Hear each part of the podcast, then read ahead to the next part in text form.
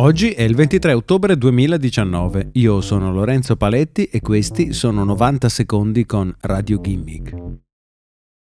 Un gruppo di ricercatori ha recentemente sviluppato una serie di applicazioni per Google Home e Amazon Alexa che permette di ascoltare gli utenti nella loro casa a loro insaputa.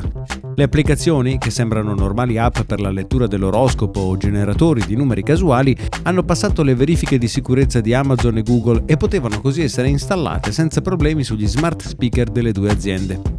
Fino ad oggi era noto che gli assistenti virtuali di Amazon, Google ed Apple inviassero frammenti di audio alle rispettive aziende per migliorare il riconoscimento vocale e lo svolgimento delle loro funzioni. Ora però si scopre che anche sviluppatori di terze parti possono creare applicazioni il cui scopo è quello di registrare conversazioni all'insaputa degli utenti. Le applicazioni, dopo aver risposto alle richieste degli utenti con oroscopi o numeri generati casualmente, vanno in modalità silenziosa, sembra che non stiano facendo nulla, ma in realtà stanno registrando e trascrivendo quello che sentono. Usate con furbizia queste applicazioni permettono di ricavare dati personali degli utenti.